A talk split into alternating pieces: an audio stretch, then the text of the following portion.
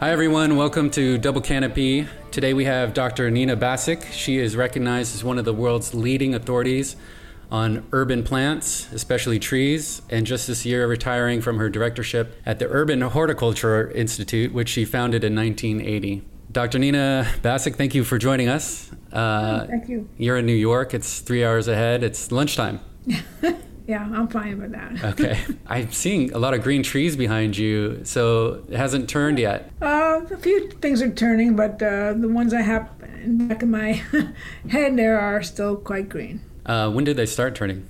In well, mid October? There's a few that are going now, just starting, but it'll be mid October before they're okay. in full flight, yeah. I've only been to New York once, and it was in May. So yeah. everything was green and huge yeah. at that point. Yeah. What inspired you early on to study horticulture? Well, I was thinking about this, and um, I grew up in uh, Brooklyn, New York, a very urban place. And I always appreciated the trees and plants that I saw there. But I really became interested in, I had like a postage stamp garden or place, and I was trying to think of plants that I could grow there and uh, would go and find plants and try plants and grow seeds. And uh, this really became a kind of passion for me to see what I could grow. I also got really interested in what I call kitchen horticulture, which is taking avocados or uh, sweet potatoes, uh, carrot tops, and growing them in, in water, which I used to do all the time. And I just became really interested in this area because I think it was very urban and I appreciated the plants and I also used to try things out. Uh, and it was really like a visceral love of seeing things to grow, seeing things growing. I really loved to see plants growing. I tried everything, seeds and it wasn't because of a family uh, influence. Uh, my parents were not horticulturally inclined. They appreciated, but uh, it was something I just started to do. Hmm. That's interesting. Um, my brother was the naturalist in our family, and he remembers all the species names to this day. I it's not a talent of mine at all. So uh, I have a general interest in conservation and environmentalism, but he's the naturalist, and I can't really trace it uh, to someone else in our family. He just picked it up on his own. Yeah, it's interesting how I mean I started getting catalogs and growing seeds and putting lights in my house in a place where I could grow things under lights. And uh, yeah, it was just a passion from quite a young age. And your parents uh, supported you? Yeah, they were pleased that I was involved in this and but that was you know that was always an interest but my focus career focus was music. I was a musician. I went to the public high school of music and art and I my first year of college was in conservatory music. Oh interesting. Uh, although plants were always a you know a hobby that's something I was really growing up but but music was always a profession until I went through my freshman year and I decided I didn't want to practice 12 hours a day. and I, and I was 17 and I didn't really know if that was the right career choice. So I took a year off and, and then I said, really, what I want to do is work with plants. So I transferred to Cornell University as an undergrad and I graduated three years later. Okay. Bachelor of Science. So you're at Cornell and I, uh, you studied overseas too, right? Right. I did my PhD in England. Okay. Right. Okay, and uh, who are some of your early mentors? One of my earliest mentors was uh, my advisor at Cornell, Harold Tukey, was uh, my advisor, and uh, I found him really great person to talk to. He would, you know, I'd sit down in his office and we'd talk plants or whatever, um, and uh, he was a big influence. And was he or you focused at that time on urban horticulture? No, it was just plants and propagation. Plant propagation was my first focus, and he was a propagator. And so that's where I first went. And there was no urban horticulture field in 1975 or whatever. Mm-hmm. Uh, well, I graduated in 74, so it was you know, 72, 71. There's no field of that. Okay, so you graduated and uh, it was 74. Four, 74, and then I think uh, Urban Horticulture Institute was you started in 1980. 1980. So I was five and a half years in England doing my PhD. Okay. Uh, what unaddressed problems did you see then, and how does the Urban Horticulture Institute attempt to resolve them? You saw a need for something like what you created. How did that arise?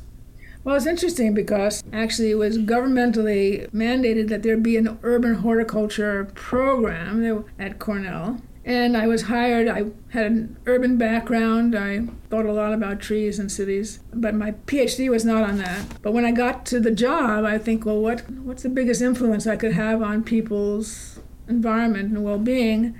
And instead of working in private gardens and so on, I decided to work with street trees, which is the, the most democratically public part of uh, horticulture. I knew when I walked down a, a street with lots of big trees versus a hot, dry place with nothing, it made a difference. And so I decided to work with, with trees. And the Urban Horticulture Institute was basically founded to look at the physiological problems of trees in urban areas, figure out what the problems were, how can we address them in a, in a general way. Mm-hmm. So you said that there wasn't really any organized focus on urban horticulture prior to the 70s.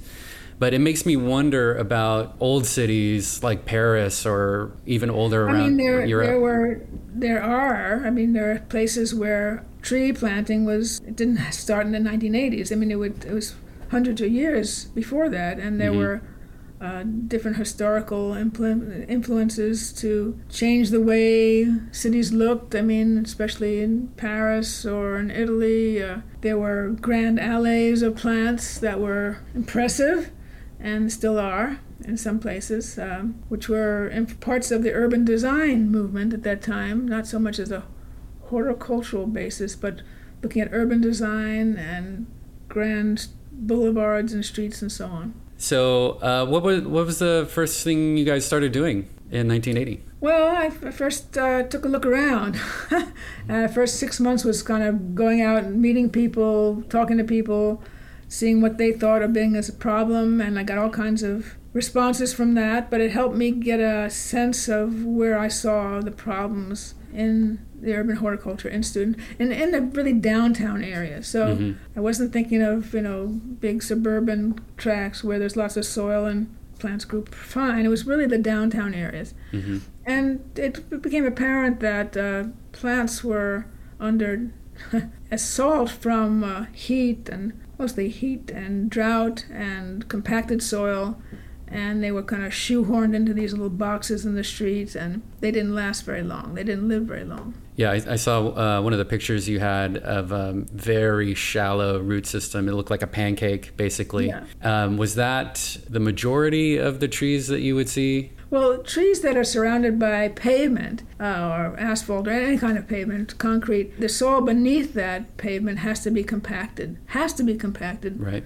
meet engineering standards so that the pavement is not going to subside or to fail. Mm-hmm. And so, being that requirement, then you you know carve out this box and put the tree ball in it. The tree roots can actually cannot access that soil, so they if they get out at all, they go very shallow into the what's called a base course under the pavement, which is kind of gravel. Mm-hmm. And if they can get out, they're just very shallow, and mm-hmm. that typically four inches would be a lot. That's a yeah, not enough.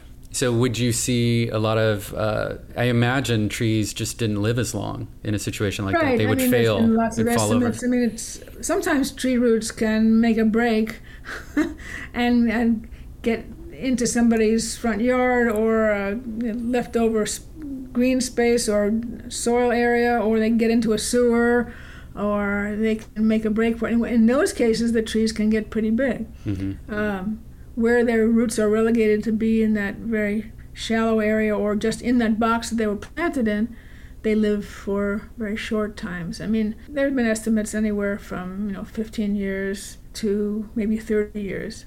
But saying that they're alive doesn't mean that they're thriving. Doesn't mean that they look great. That means that they're alive. I mean, there's parts of them that are alive. So plants are not like animals, they live and die cell by cell. You can have part of them that's dead and part of them that's alive. We had, um, I'm in Alameda, next to Oakland. And I think it was a year after we moved here, the famous uh, downtown boulevard, Park Street. I don't know the, the issue inside and out, but they claimed that uh, the tree roots were taking over the pipes and electrical yeah. wires that were running up and down the street. And these were gorgeous trees and sort of gave the street its identity. I mean, really, just this beautiful canopy over the sidewalks. And then they did it over the weekend, and it was Right. you know, Typically- Friday Friday to Monday. It was a completely different place. Yeah. Um, did you do? You, I mean, that that has to happen quite often. Well, people don't necessarily um, see the trees until something terrible like that happens. yeah, it's happened many times. yeah, Um, and they often do it on a weekend Yeah. um, or over vacation or, you know, holiday time. Mhm. So, I mean, there's one thing about trees in the above ground infrastructure, wires, and but below ground, it's also can happen. But we can actually plant trees so that they're not going to be growing into sewers or pipes and so on. It's just the way you know what the infrastructure is before you plant. Doesn't mean we don't plant where there's pipes, but you can. But also, the the infrastructure is getting better. I mean, there's some old infrastructure which had light, lots of leaks. The plants would roots would seek those out. hmm But with with the infrastructure getting better, it's less likely to happen. You know, there are conflicts between the built landscape and trees that we try to avoid. yeah. So the uh, above ground in the canopy, we you see uh, uh, crews cut out holes Yeah. in the canopy to make way for the wires. Does that does, that really harm the tree, or is, do they sort of uh, adapt and move on? Well, it's a big hit when you take. It depends how much is taken out. It's a big hit because the the canopy is where plants make food, and when you have the food source taken away, other parts start to the root growth stops. Uh, the plants don't have as much defenses against disease and insects, and uh, it can be done well.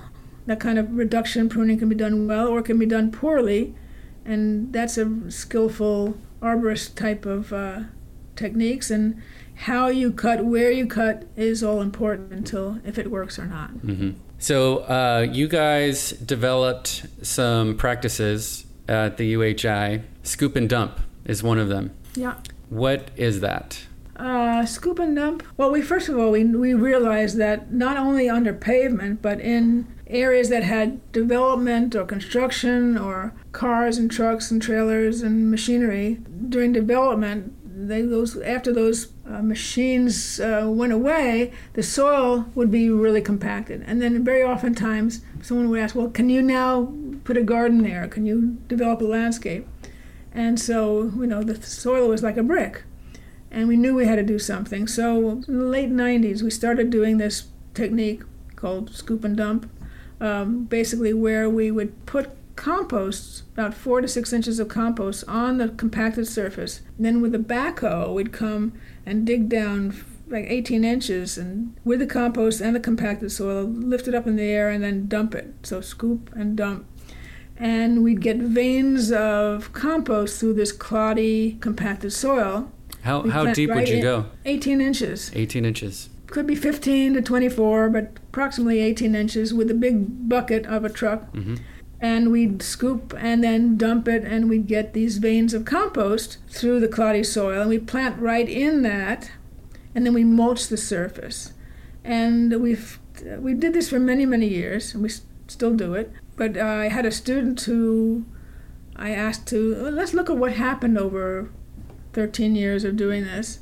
And we did a study looking at uh, what happened to the soil. The plants were growing well, but we wanted to look at the soil pre- predominantly.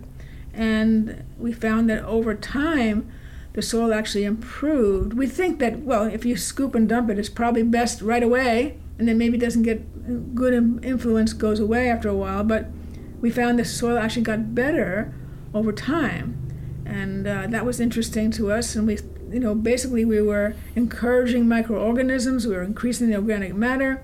We were basically bringing life back into the soil, and um, And compost was the only amendment? compost was the only amendment. But a lot of it. It wasn't Okay. like a sprinkling. It was six inches of it. hmm After we planted it and mulched it, we would mulch it every year to increase the organic matter until we have what's called canopy closure, where the, the shrubs or tree leaves are touching each other. hmm And then when they drop their leaves, that also increases organic matter. So many people have said that if you increase, add so much organic matter, which is maybe a third by volume, initially, that will, you know, subside. It'll be eaten. It'll be, go away, and you'll have subsidence. Well, we never found that to be the case because we were increasing the organic matter every year until the landscapes could maintain the organic matter with leaf leaf litter. hmm Yeah. Yeah. there's a uh, life cycle that happens with the microbes where they eat dead microbes after you know that cycle is completed, and they just it sort of cycles through and builds up over time. I wonder, from a municipal perspective, is it tough to convince people in the public and in you know government that just letting the litter fall and stay mm-hmm. there is that is that hard to convince Well, people to? it, it's, an, it's an aesthetic, so I, I am not proposing to leave leaves on grass, on turf, because that does smother it and it's not healthy. But in landscape beds where you have not just tree pits, which is not, this is not meant for tree pits, this is meant for landscape beds in uh, larger areas. Uh, there's no reason why the uh, leaf litter cannot stay in there. hmm But you People have asked me this. People have asked me, well, aren't you building up fungal diseases and bacteria? I said, well, that's perfectly fine, and we, we want the fun fungi and good bacteria to be there, and the microorganisms. that They're doing the heavy lifting, in fact, in terms of making the soil uh, aggregation and structure better. hmm So another thing you developed was CU structural soil. What does CU stand for? Cornell University. Oh, okay. And did you You're not, guys? supposed, you're not supposed to say Cornell when you have a product, you know. Okay. But CU is okay. Okay, CU. Um, yeah. And did you guys develop this concept, or was it built on some somebody else's idea?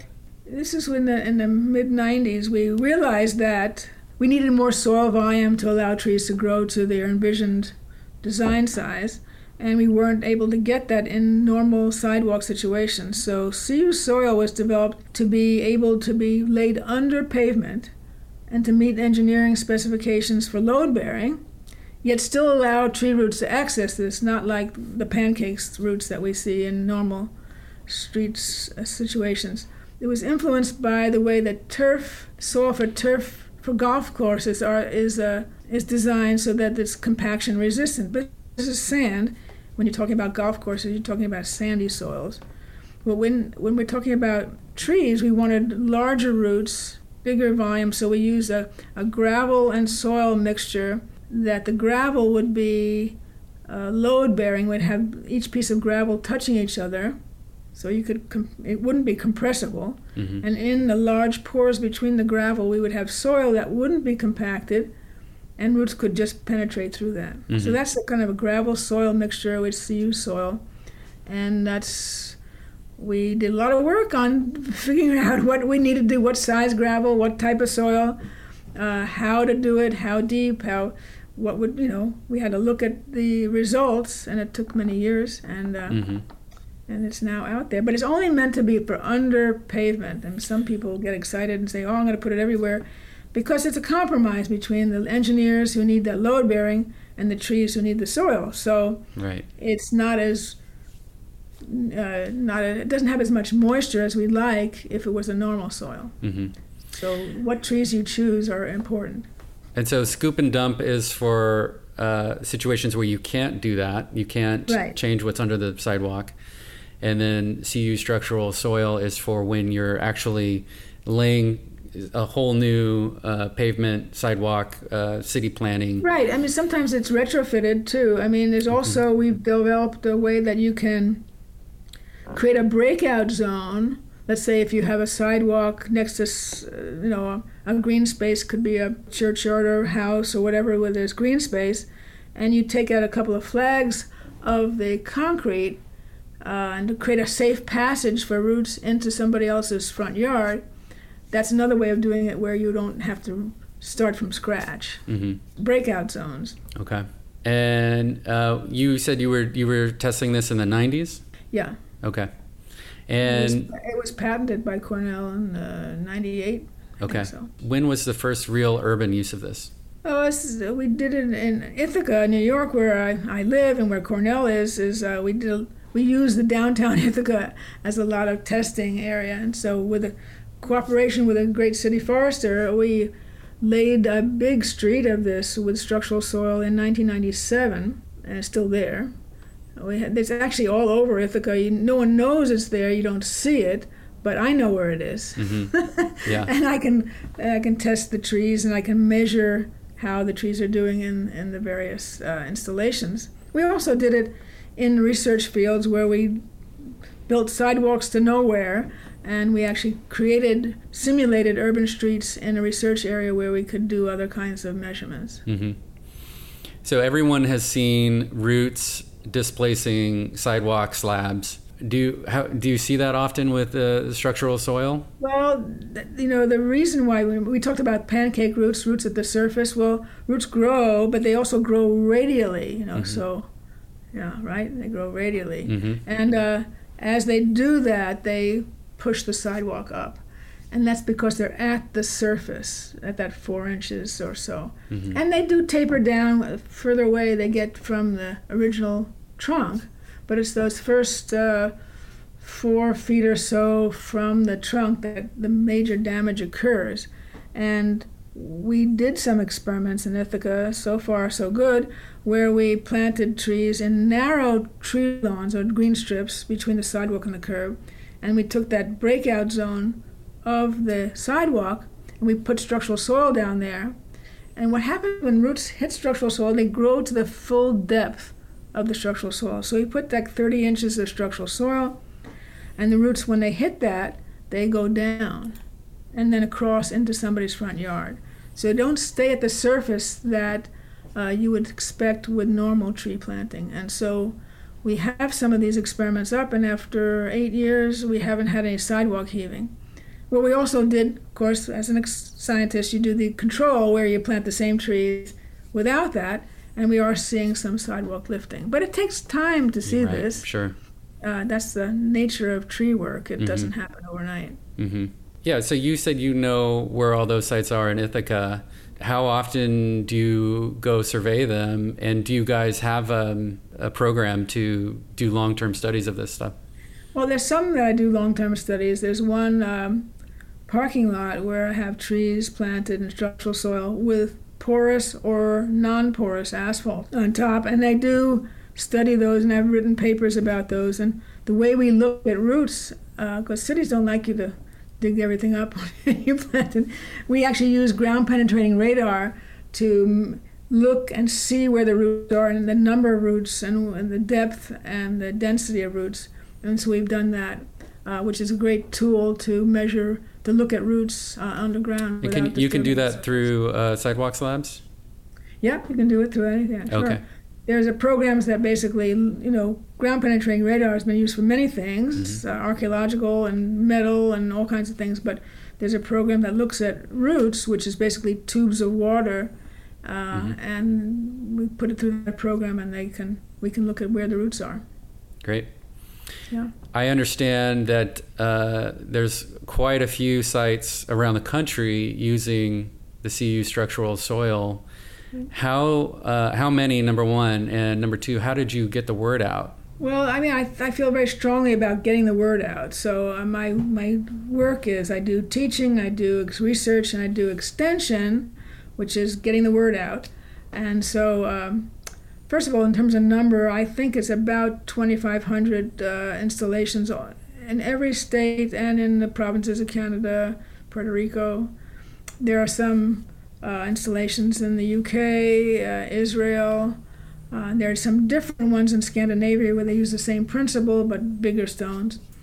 So it's definitely uh, out there. Getting the word out is I give lots of talks. I have a website where I have all kinds of user-friendly documents. Not I, I write the, the journal papers for uh, refereed audience, but I also do translate that into practitioner types of bulletins and so on. So it's always there. It's free. hmm And I give a lot of talks. I was just looking up how many talks I've given uh, in the last uh, several years, and it's, it's somewhere around 550 talks. I mean, I think it's important. I mean, I have the website, and- that's great, but um, and you can Google all this stuff and find my website. But people like to talk to you. hmm Sure. They like to hear it, uh, you know, face to face instead of reading things, and uh, they can ask questions, and it's a different, different way of teaching. So I think Yeah. that uh, giving talks, and I've given a lot of them, um, has been useful. Yeah, that's what I like about podcasts. It's a it's a it's like half a lecture and half just you know chat and yeah talking. Yeah. It's it's a great way to learn. Um, is there a particular or a number of conferences that city planners and park managers, uh, urban planning people go to? Is is that where you're? Yeah, there's there. Well, there's definitely uh, there's an international uh, society of arboriculture, which is uh, international, and uh, people go to that. But for lo- on a local state, there are mostly every state has an urban forestry council.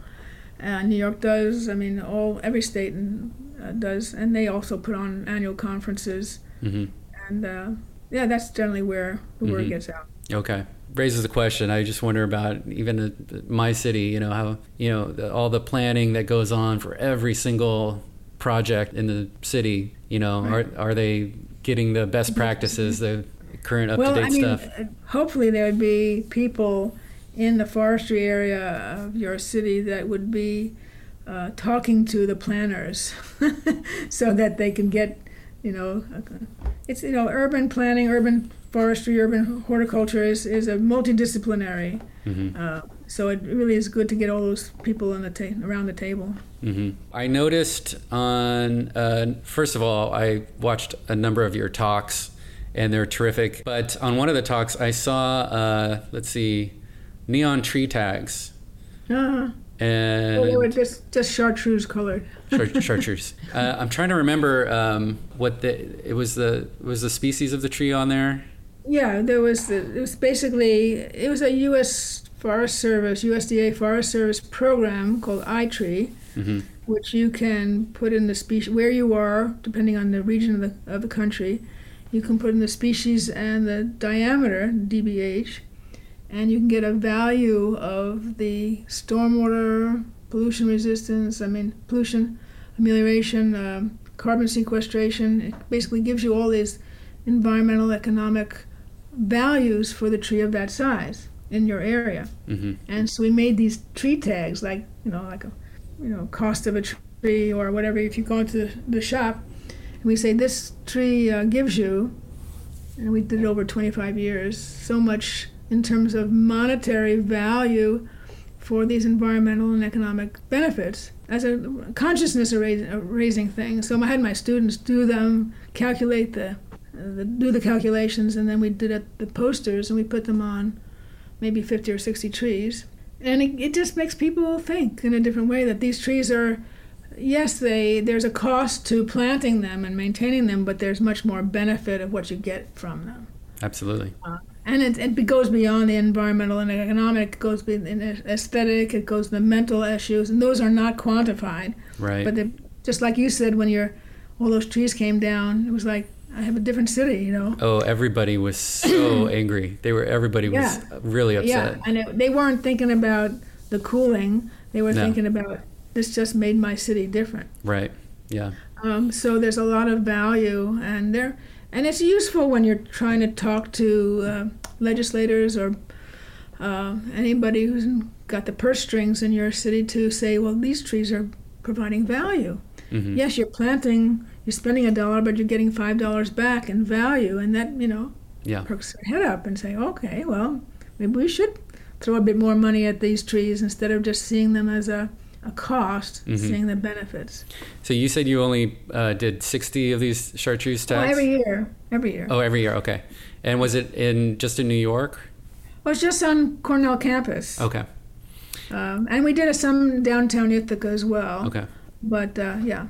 And what was the response? Did people like seeing those well, tags? People, I, I was, you know, I watched people would just get there and read them, and and uh, I didn't really, you know, poll everybody to what do you think about these, but mm-hmm. uh, I always saw people reading them, mm-hmm. and I thought, well, if one person, you know, changes their mind about or gets, you know, consciousness raised, that's good. Yeah, definitely. I think it's a great idea. I would love to see it. I don't think I've ever ever have seen it. Um, and now with QR codes, you could just you know scan something and and get all that information or more. Oh right. Um, and the, the iTree program uh, enables you to, you know, do it on existing trees. It also enables you to plant a tree and see what it's going to do over time. Mm-hmm. So there's it's it's a neat program and one that uh, a lot of cities are playing around with. Yeah, my city, I mean, like a lot of cities, has declared a climate emergency.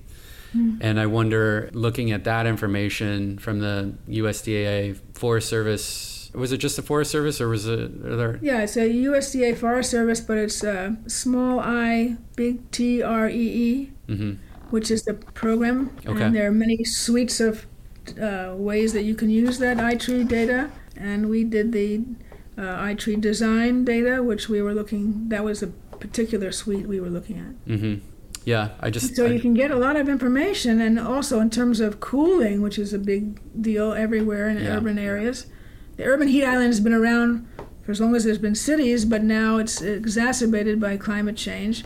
So the amount of cooling you can get from big trees is really significant. hmm And did you guys contribute any science to those tools, like the iTree design tool? No, no, that was not. So they it's just a government program, and Yeah, I mean, the, the USDA program, uh, Forest Service, is more looking at the benefits of trees, and I look, my way of dealing with urban trees is looking at how we can get the trees to grow. hmm right, right. So, uh, I mean, they're just they're assuming yes, you have a tree, it's growing, it's this big, and you get these benefits. But I'm saying, well, how can we get them to be that big, to get the benefits? In which case, in many cases, they're not at the sizes we would like them to give the benefits provided. Mm-hmm. So I, we already talked a little bit about how urban planners uh, find and absorb your work. I'm, I'm, I take it you've done a ton of consulting on municipal projects. Well, I, I do, at, for my extension role, I do work with individual cities and so on, but that's part of my role in extension of getting the word out. Um, occasionally I would consult for different, you know, different states and so on, but if I'm in New York State, that's just what I do as part of my job. hmm And yes, I work with a lot of landscape architects are my big audience, planners, city foresters, arborists, nursery professionals. These are all the professions that I, I Mhm. work with. And do you, do you um, find that they are pulling you in at the appropriate stage of planning? The, at the Um, beginning? Often it's it's often it's a little bit late. Often things are going ahead, and they come in at this point and say, "Well, wait a minute, we may have let's change. Let's look at the soil here, or before we get the plants in the ground." And sometimes it's a little late, but so we're, you know, I teach. I've been teaching for 42 years, and so all those students who've gone through know what they should do. And all the people I talk to say, you know, you've got to do things right at the beginning. That's really the key: is doing things right at the beginning, and then you have less problems later on. And it's do- trying to play catch up when the, everything is on the ground and done the wrong way, and yeah, it'll live for a while, and, but it won't do what you want it to do. And to play catch up at that point, uh, or to give it a ton of resources, uh, it's not going to happen. hmm And do most of your students go into those fields, uh, city planning, urban forestry? Yeah, I mean, uh, primarily the landscape architecture field, Mhm. uh, urban forestry, botanic gardens. Um, You've had a lot of students over the years. yes. I wonder what their motivation to get into this field was when they were young. People have a love of plants and just enjoy seeing them grow, and then they they can be uh, focused on doing good for people. Uh, it becomes a more heightened uh, response as opposed to I like plants, I like to see them grow, I like to try different things, and now I can work in a way that's going to help a lot of people. That Mhm. that makes it better. hmm So this goes back to our previous talk. So, what has been your experience interfacing with center- city planners and actually getting plans implemented? Someone like yourself is more like a consultant for projects that are already in motion. Well, Um, sometimes you get involved in the early stages, uh, which is good, or sometimes you get called in before things are already underway, or they know they want to do this, but can we make it better? mhm. so there's been various different places where I come in. Do you find that people are generally receptive to you? and- yeah, I had your to input? learn to for, for, for the, city engineers and the people in public works are often uh, more difficult not to crack. Um, I had to learn to speak their their vocabulary. Mhm. speak engineering. Mm-hmm. and uh, I learned to do that, especially with structural soil, which was definitely an engineer aspect of that. And we work with engineers at Cornell who taught me how to evaluate the effects of structural soil in engineering terms, not just in horticultural terms. Load bearing and all of that. Oh yeah, load bearing and you know. Is your load right, secure? Factor density and you know, California bearing ratio and all kinds of things that we use to measure the strength and load bearing. Mhm. So it's not just saying it's load bearing; you have to prove it. It is. Mhm. So, so I use I work with engineers to do that. That's what it took quite a few years to do that. Mhm. Working with a graduate student, uh, Jason Grabosky, who's now at Rutgers, but he was the primary graduate student who did this work. And that's I should say that. I mean, it's, without graduate students, nothing gets done. Right. You need the students to do the, the work. hmm Uh, what is your SWAT team? Oh, SWAT was um, an idea. It was called the Student Weekend Arborist Team. Students who had taken my classes and knew the trees, they knew the ID. Uh, and we would go into small communities which didn't have the f- resources to hire a consulting firm to do a tree inventory. And in the space of a weekend, we would do the entire tree inventory. I had maybe 16 students working in pairs, and we had uh, handheld computers that we would take the data on. Uh, basically, took the data on trees and took the data on spaces, plantable spaces, for these small communities, and we would finish it in a weekend, as I said, and we develop a master, basically a forestry plan. We can see what the data was, what the species were, what was doing well, what needed work, what needed a lot of work, and then come up with ideas that they might suggest to what they could do to improve their their urban forest. We did this for 60 communities, Oh wow. and, and, but they were small. They were not like New York City, much Mhm. bigger. But yeah. Um, they were small, uh, small communities that just didn't have the resources or to think about an urban forestry plan, and so we took the data and then we did the plan. At first, we just took, took the data and gave it to them on an Excel sheet, and they said, "What's this?" Yeah, so sure. we we had to actually create a master plan for them, which they could take or leave, hmm but at least give them a place to start thinking about. And who was the point person on these projects in the community? Uh, we would always work with somebody. It would have to be either tree commission or a Department of Public Works person. We would they would contact us primarily, and we would work with them. So there had to be a connection point, and then going to the whatever the governmental body in that town or village to present the data to them as well. hmm Like at a city council meeting. Yeah. hmm And were you ever working with a like a local um, landscape design or Yeah, landscape a- design, uh, especially many landscape architects or landscape designers I've worked with, or they still call me or email me about with questions.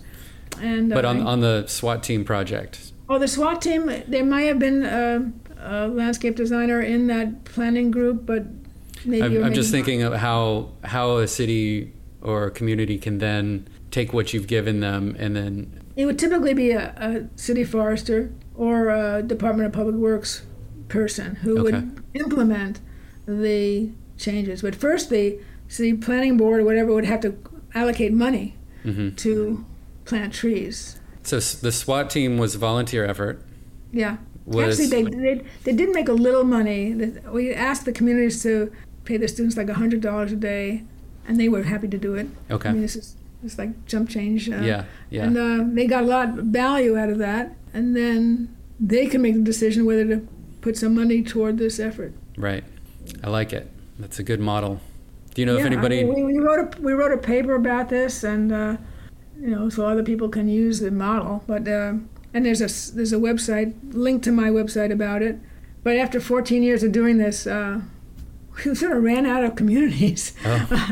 in in in the local area here. Sure. I mean, you know, it's really hard to take people and then do overnight, and Mhm. you know, so we were trying to do places we can go within a sort of an hour or two radius of driving to when you're Mhm. taking 16 people.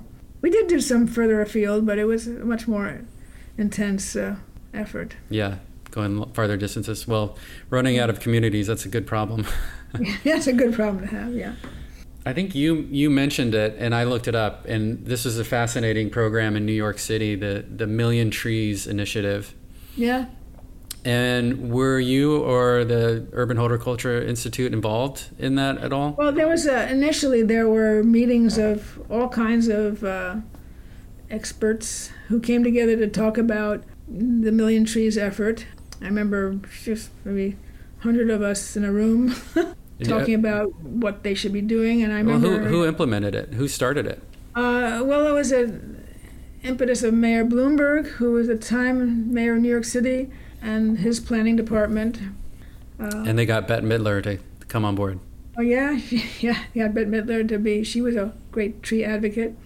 Terrific. Um, is a great tree advocate. Mm-hmm. Um, so they they basically said we need to plant a million trees. Um it's not just street trees; it's trees in highway areas and public housing. It's trees is wh- wherever they could get them. hmm But a significant number were in street trees. And I made the big pitch. I said, you can plant all these great trees, but what about the soil? What Mhm. about trying to improve the soil so that you can get the trees to uh, grow to your envisioned design size? And that was, well, they were, I mean, I mean, I said, well, we're going to, they did widen or enlarge the tree planting pits. You saw the ones before were just like a, like a four by 4 now Mhm. it's it's five by ten at something. Yeah. Was there a bad reception to this idea of imp- No, it improving just the was a soil? lot more. There's a lot more money and a lot more involvement in terms of uh, retrofitting an existing sidewalk was difficult. Right. Although there's quite a few structural soil projects in New York City where there's new construction. Right. Re- yeah. Well, this this scoop and dump with a uh, you know couple cubic feet of top uh, compost that's not too expensive, is it? Yeah, but we're talking about if we're talking about A million trees. trees. Yeah. Um, um, well, yeah, Scoop and Dump. I, I pitched that to Central Park in New York City. They were interested, but I never knew what came about that because it's not just street trees. And the worst situation was tree pits, but you could have parks that have been compacted and trees are struggling to get out, and where you have the ability to use to renovate to remediate real soil as opposed to going through the compromise of structural soil Right. that's always the best thing to do. And Mhm. I've started doing that in street situations where you have a, uh, we call it tree lawn between the sidewalk and the curb. It's a narrow area. And I started doing that here in Ithaca where some trees would get the scoop and dump process for maybe 10 feet on either side of the tree, and then you have the tree.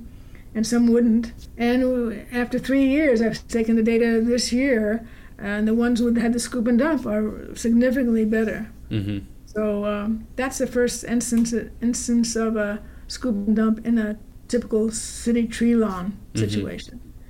So I think it can be done as long as you have some area. It's not everything is not paved. Right. Everything is paved. You can't do that. But if you have some green area where the tree is planted, then I think uh, scoop and dump is uh, perfectly fine hmm and easier. Right. Yeah. So, uh, was the uh, Million Trees Initiative was it a popular program? Yeah, it was popular. and It, they finished early.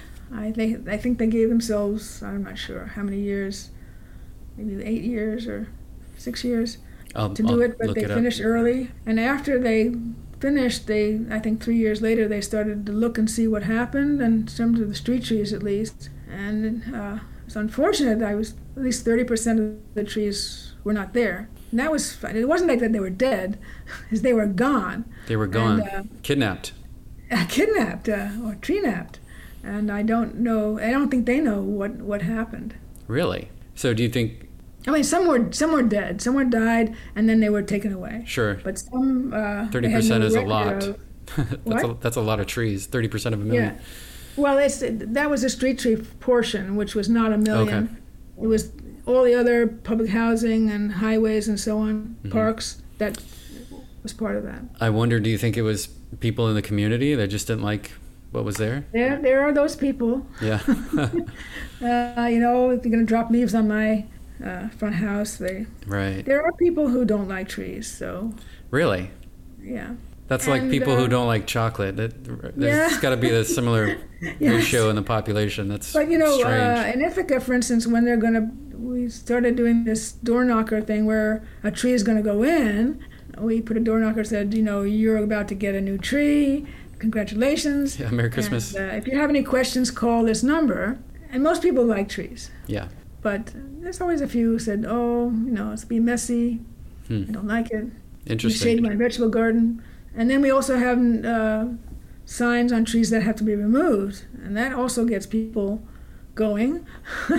Sometimes the trees are hazardous, they have to be removed. Uh, Yeah. Especially really big trees. I mean, when they are really big and they start to get hazardous, people get upset Yeah. because they see, uh, you know, trees like plants like animals. I mean, if there's a dead part of it, uh, well, it's not dead. The rest of it is looking green. Why do you have to take it out? So, Right. but it becomes a structural issue. Yeah. I'm trying to think, what's the biggest tree in Central Park? Oh, I don't know. Tree species? Oh, numbers, species. Mm-hmm. Well, there's lots of species. Because I, don't. I keep wondering if we can't plant like redwoods here in our city. You know, what's the the barrier to that might be a, a can where hazardous. you are. I mean, you can plant. We're you're near Alameda. Mm-hmm. Um, Coastal- sure coastal plant redwood. Yeah, I mean. But we- you know, if if it fell over on a house or something, it would be catastrophic. Could I don't be think hazardous. redwoods fall down too much. No, I know, but you know, a hundred years from now, I mean, right now, if you see in Florida with the hurricane, uh, trees going over, and they go over with a flat plate of roots. hmm You know, Just- have you noticed that? yeah, It's flat. So if we can get roots further and deeper, not I- to say that roots go down the mirror image of the top of the tree, but they could go to three feet. I, did you see that in the news? I mean, Uh, if the tree's going over. yeah, today. Yeah. Well, I mean, I've seen it for several days, Oh wow, and the trees go over, and they have a flat root plate. wow. Now, some trees like palms down in Florida, they're they're adapted to that kind of condition, and they sort of bend with the wind. Hmm. But other trees, I mean, really old trees. I was looking at the live oaks, some live oaks, which have been there for hundreds of years, going over. So um, I don't know uh, exactly how they did the Million Trees Initiative, but do you can you see that happening in other places? Other It has been. I mean, Philadelphia has one. Uh, I think Los Angeles has one. Uh, there are several places that are doing some number.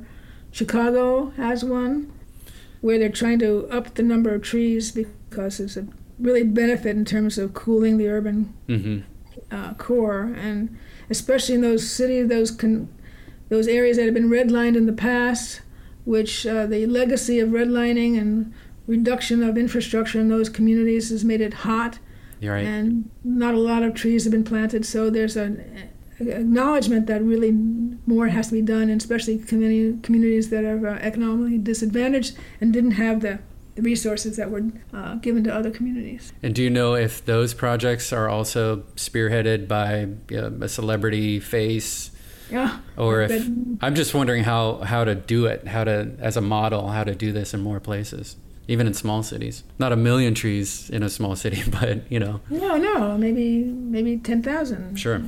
Whatever. I would think that uh, celebrities would like to be involved with that, like to Mhm. be seen as being part of the environmental Mhm. solutions. yeah, yeah, Call them up. yeah. Call them up. I don't have their numbers, but. Uh, were you guys involved with the High Line project at all? I was uh, involved in one of the teams that was uh, uh, bidding for the High Line project. Okay.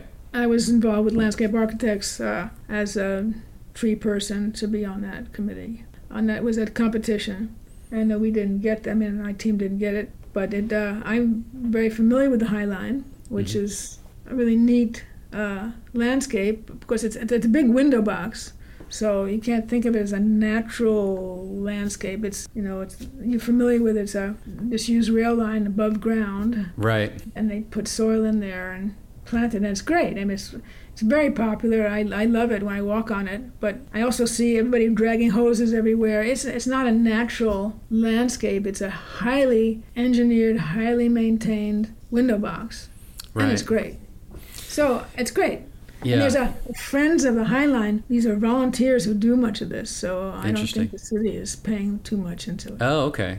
Okay, so that I'm not sure. I'm not sure who, but I know there's our Friends of the High Line, right. which are probably hauling the hoses around. That's interesting. Yeah, because it's uh, to have an elevated garden costs a lot more. It's structurally a completely different kind of project. Oh than- yeah, I mean engineering, everything. Yeah. It I mean, it's very neat to be up in the in the you know two stories up with with plants and Mhm. it's Yeah. a very neat experience and it's very popular and it's actually uh, engendered a whole economic revival of that area because people come to the High Line they want to get food or want to buy clothes or whatever downstairs yeah. and um, it's it really changed the whole economic outlook of that area. Interesting. We have one in San Francisco. I'm trying to think of other places that have uh, elevated gardens like that. Um, I did see a picture. I haven't been on the High Line, but I did see a picture of these um, tree wells that had slatted planks all around them. The trunk was just coming out of these you know, little circle in this slatted planks. I mean, it's it's just interesting. It's high, like you said, highly designed, highly engineered, kind of strange. That kind of material is more valuable than the tree. The cost of the material is Mm-hmm. much more than the cost of the tree. Mm-hmm. So if the tree doesn't well, do well, they just take it out put another one in. So Nina, what is the best tree? Ah, no such thing. No such thing. Um, it's about the tree that does well in that particular site. So knowing the site, knowing the constraints or the opportunities of the site, knowing where you are, what the soil is, you know, doing that site assessment is key to choosing the right tree. But there are some really great trees that are. I think the the trees that uh, can tolerate drought and flooding are some of the best trees because they can tolerate a wide range of environmental conditions and and some of the oaks can do that particularly swamp white oak which is a, a terrific tree and that was the tree i was involved with the, the 9-11 memorial in new york city where uh, there was a designer from california who came in and, and i just wasn't as familiar with the trees in, in the northeast and i suggested swamp white oak because it was a highly engineered site uh, and they wanted big trees um, and i suggested this and they put them all. I said don't just put one tree species let's have a, a diversity and no they just put all swamp white oaks. Hmm. And they're doing great but that's you know it's we've had a lot of history in that we've overplanted certain species and then we get hit by a bug or mm-hmm. disease that takes them all out. And that's not a you know sound way of planting. Hmm And uh, a can have diversity of that, you can have trees that look similar but are genetically diverse, and that is, you know, a way to hedge your bets. right. So And- you know, the oaks can do it. Some, I mean, there's some other great trees that, and I have a woody plant database which people can search based on site conditions and find a whole bunch of woody Mhm. plants that would Mhm. do well. Uh, you talk about porous asphalt, and I wonder. I've seen some demonstrations of different kinds of asphalt, and uh, some where the water just looks like it's just going straight through it. It's kind of Yeah. amazing. It is. yeah. Where does the water go? Well, you have to have a reservoir. You have to have some place for it to go. So if you put porous asphalt just on compacted soil, it wouldn't go anywhere. It would Mhm. po- pond up and Right. uh, over. So when we put structural soil under porous asphalt, the infiltration rate is so high of structural soil as well as porous asphalt, it goes, it fills up like a whole reservoir, like a cistern almost under the ground, hmm which is there, and then it goes below the structural soil into the whatever is there, the Mhm. fill uh, material. So you have to have a reservoir. You just can't put it onto regular old soil hmm and expect it to go anywhere. But uh, typically, where the trees are not involved, it's it's it's laid on gravel, which has big pores, and water goes through into the pores. But if you use structural soil, you can you have that as well as a, a substrate for growing trees. hmm So the thing about structural soil, the limitation is that it doesn't have as much water holding capacity as other soils. So we have to get water into the pavement some way or other, and porous asphalt does a good job. Okay. And how many people are using that around the country? The porous asphalt. It's becoming more, but um, it's not more expensive. But what? But it is more expensive because the asphalt companies have to clean out one of their regular asphalt bays, put in this new recipe of for porous asphalt, and that unless there's a big project that uh, is cost effective for them, then they they charge more money. hmm And so for small, I mean, there had to be a pretty large, big parking lot or big area that would be a, could bore the uh, bear the cost of that. hmm Well, how, how do you feel? Uh, are you you're officially retired now? I'm retired. I'm emeritus, so I still have research going on. I mean, things don't stop the day I retired. Sure.